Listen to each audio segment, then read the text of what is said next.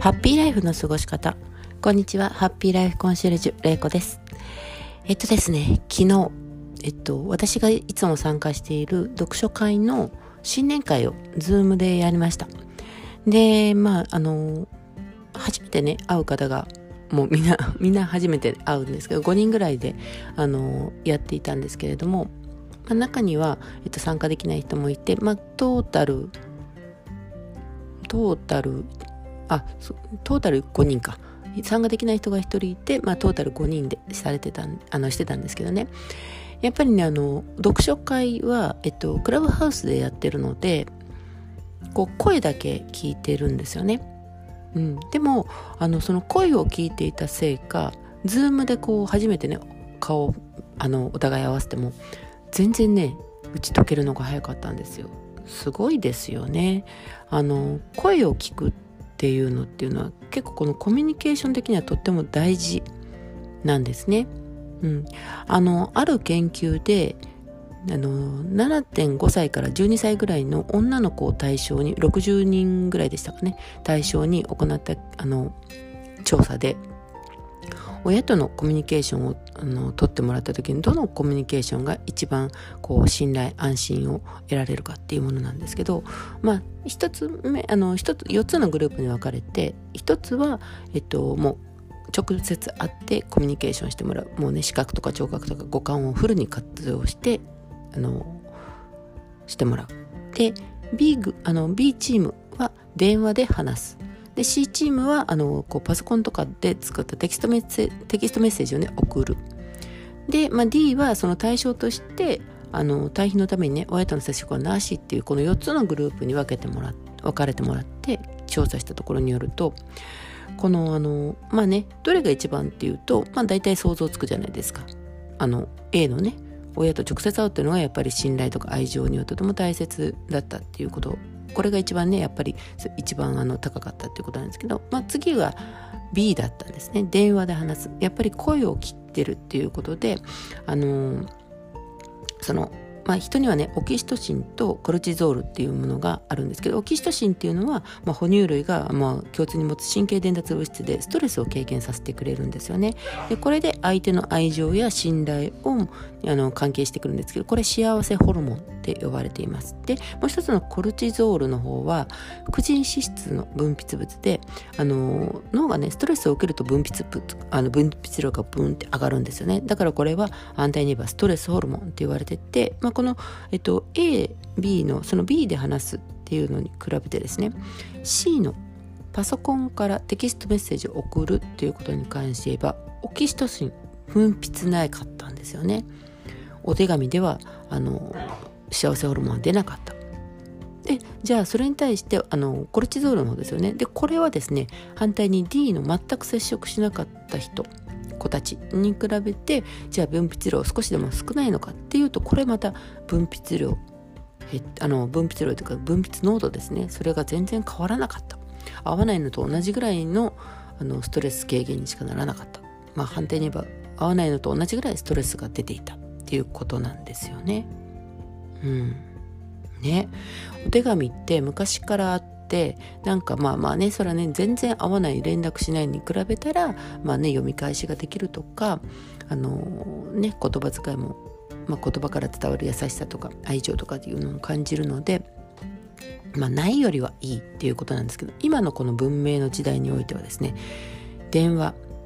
ですね。普通にあの電話だけ。もしくはあの、ね、昨日私がやったように Zoom で話すとかあと LINE 電話とか。もうこう画面越しのもう画面を見ながらのこう電話ですよね、まあ、病院でもオンライン面会っていうのがあってオンラインで面会するっていうのがあるんですけど LINE 電話でねつながって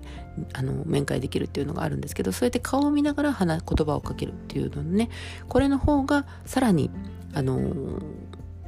愛情というかまあ本ねあのそのや幸せな気持ちにはなれるっていうことなんですよね。だから、まあ、あの今ねコロナでなかなか人に会えないっていうことはありますけれどもまあねズームとかを開くのはあの難しいっていうかやったことないって人多いかもしれないんですけど、まあ、今の時期時代ね LINE をやってないっていうのはほぼほぼ、まあ、少ないかなって思うので、まあ、それをまたあのテレビ電話みたいな形にしてねやってもらえるとさらにあの電話だけよりもまあいいかなと思います。でねあの年をね重ねてくると耳実はねでもこの電話にしてもそうなんですけど年を重ねてくるとこう耳ってね結構聞こえなくなっていくわけですね。でしかもこう気づかないうちにこう耳の機能って衰えているっていう人が多いんですね。でまああの聞こえづらくなったこう人の言葉をこう聞き返すようになったえっと、テレビの音が大きくなる。これ全部ね年のせいで仕方ないと思ってるかもしれないんですけどそういうわけでもないみたいなんですね。やっぱり鍛えれば耳も鍛えればそのまあ多少はね多少は耳の聞こえ悪くなっていくかもしれませんけどその補聴器とかをねつけるほどではないぐらいで保てるっていうこともあるんですね。なのでまあ、今の生活習慣で言うと、まあ、イヤホンをつけたりねあのずっと耳で大音量でね聞いてると耳の聞こえが悪くなるって、まあ、言われたりもしますけどそういうことを避けるとかあとこの本当にねあの目のね不自由な方って耳の機能ってすごく発達するじゃないですかだから耳に集中してこういろんな音を聞いてみる音楽でもそうなんですけどこうじっと耳に集中して聞くっていうね訓練とかもしてみると、まあ、耳の機能のね低下っていうものが少し抑えられるかなと思います。うん、でまああの年によってはねそんなに機能関係ない。まあ私も別に今耳にねすごい不調があるわけではないですけれどもやっぱり年を重ねた人たちを見ていると、まあ、補聴器とかもねすっごく高いんですよ。もう恐ろしいぐらい高くってびっくりするんですよね。でそれがまたねあのこう目立たないようにっていうようなねやっぱりあの若い頃におしゃれさんだったりだとかまあその耳に入れるっていうことに不自由なんていうのかな。えっと不自由っていうよりもこうと何て言うんでしょう慣れないっていうことだと、まあ、補聴器もねあのちょっといいやつとかになったりするんですよ。耳の中に入っててこうほぼほぼやっているのがわからないみたいな感じ。ただねこれってやっぱりねあの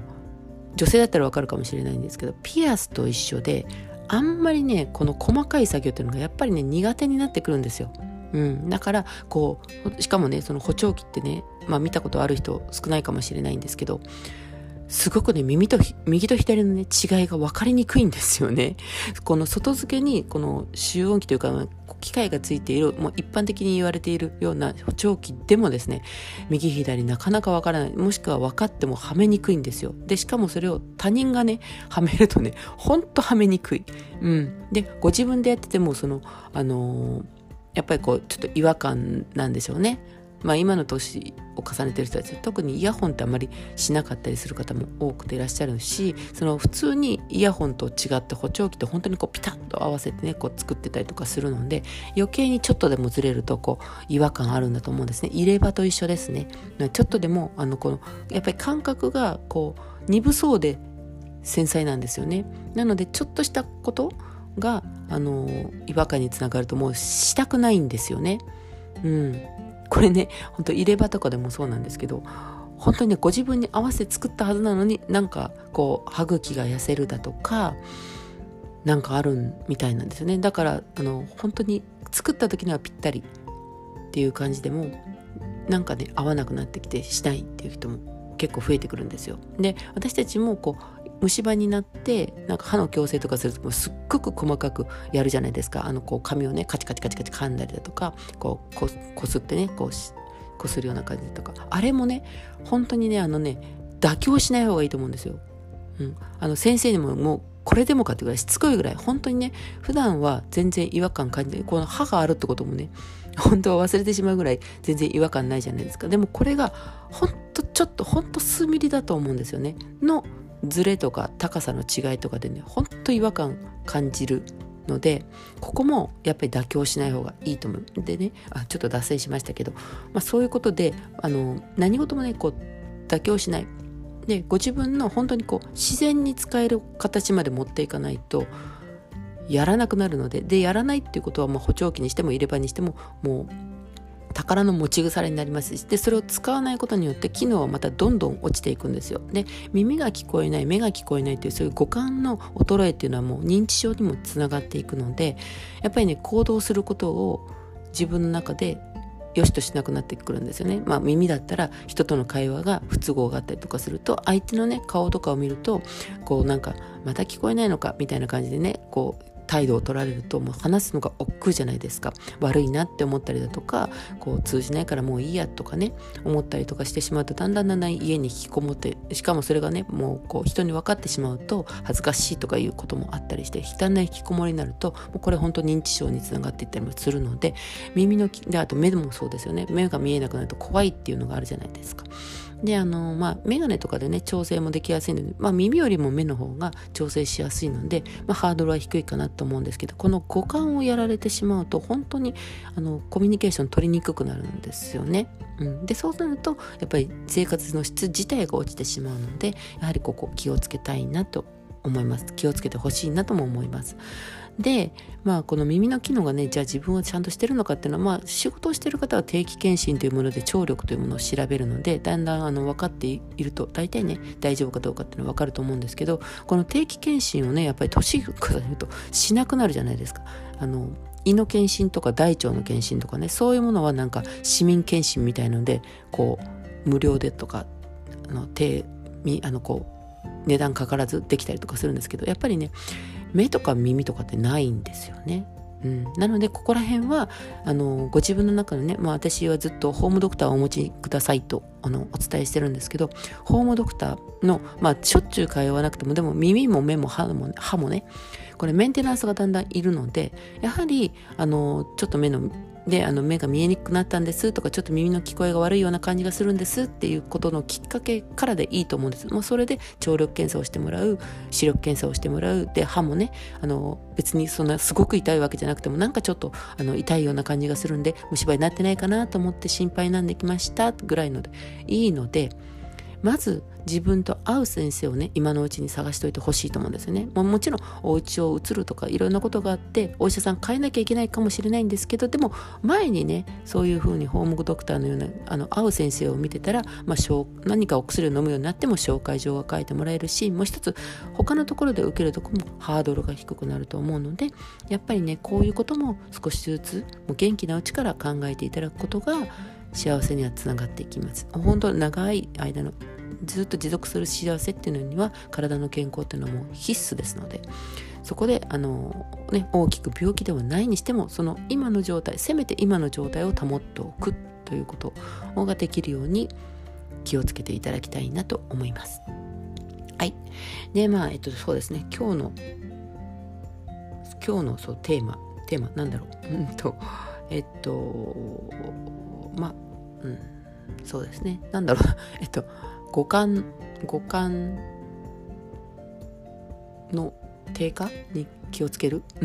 なんかちょっとうまく言えませんけれど。まあとりあえず健康のために五感っていうものをちょっとね意識する日っていうのも持っていただきたいなと思います。まあまあ耳の日って3月3日耳の日だったりとかね歯の日とかねなんかいろいろあるじゃない。まあそれにタイミングで合わせてねやってもらうのもいいかなと思いますんでまあ自分の生活の中にちょっと気にしていただけるといいかなと思います。はい。はい、今日は1月5日ですね。そろそろ今日からお仕事、まあね、昨日はお休みでも今日からお仕事という方も多いのかなと思います。ね、まあこれから年度末に向かってまた忙しい日が続くかなとも思うんですけれども、ね、あのね、まだコロナもひしひしとありますので、でね、この無症状っていうことで、あの、なんて濃厚接触者で調べてみたら症状はないんだけどかかってたっていう人も結構いたりとかするので、まあ、引き続き手洗いとうがいとあとマスクとかのあの感染予防は気をつけてください。はい。では今日の京都もとってもいいお天気です。ね、さっきまであのちっちゃい子たちもうちね保育園が近いのでちっちゃい子たちが声もしてたんですけどちょっとねお家の中に入ったのかなまあ寒いですからねお家のあの室内でね過ごすってことも多いと思うんですけど元気をもらったりしますね。はい。では、今日もあなたが笑顔でありますように、ハッピーライフコンシェルジュ、れいこでした。ではまた。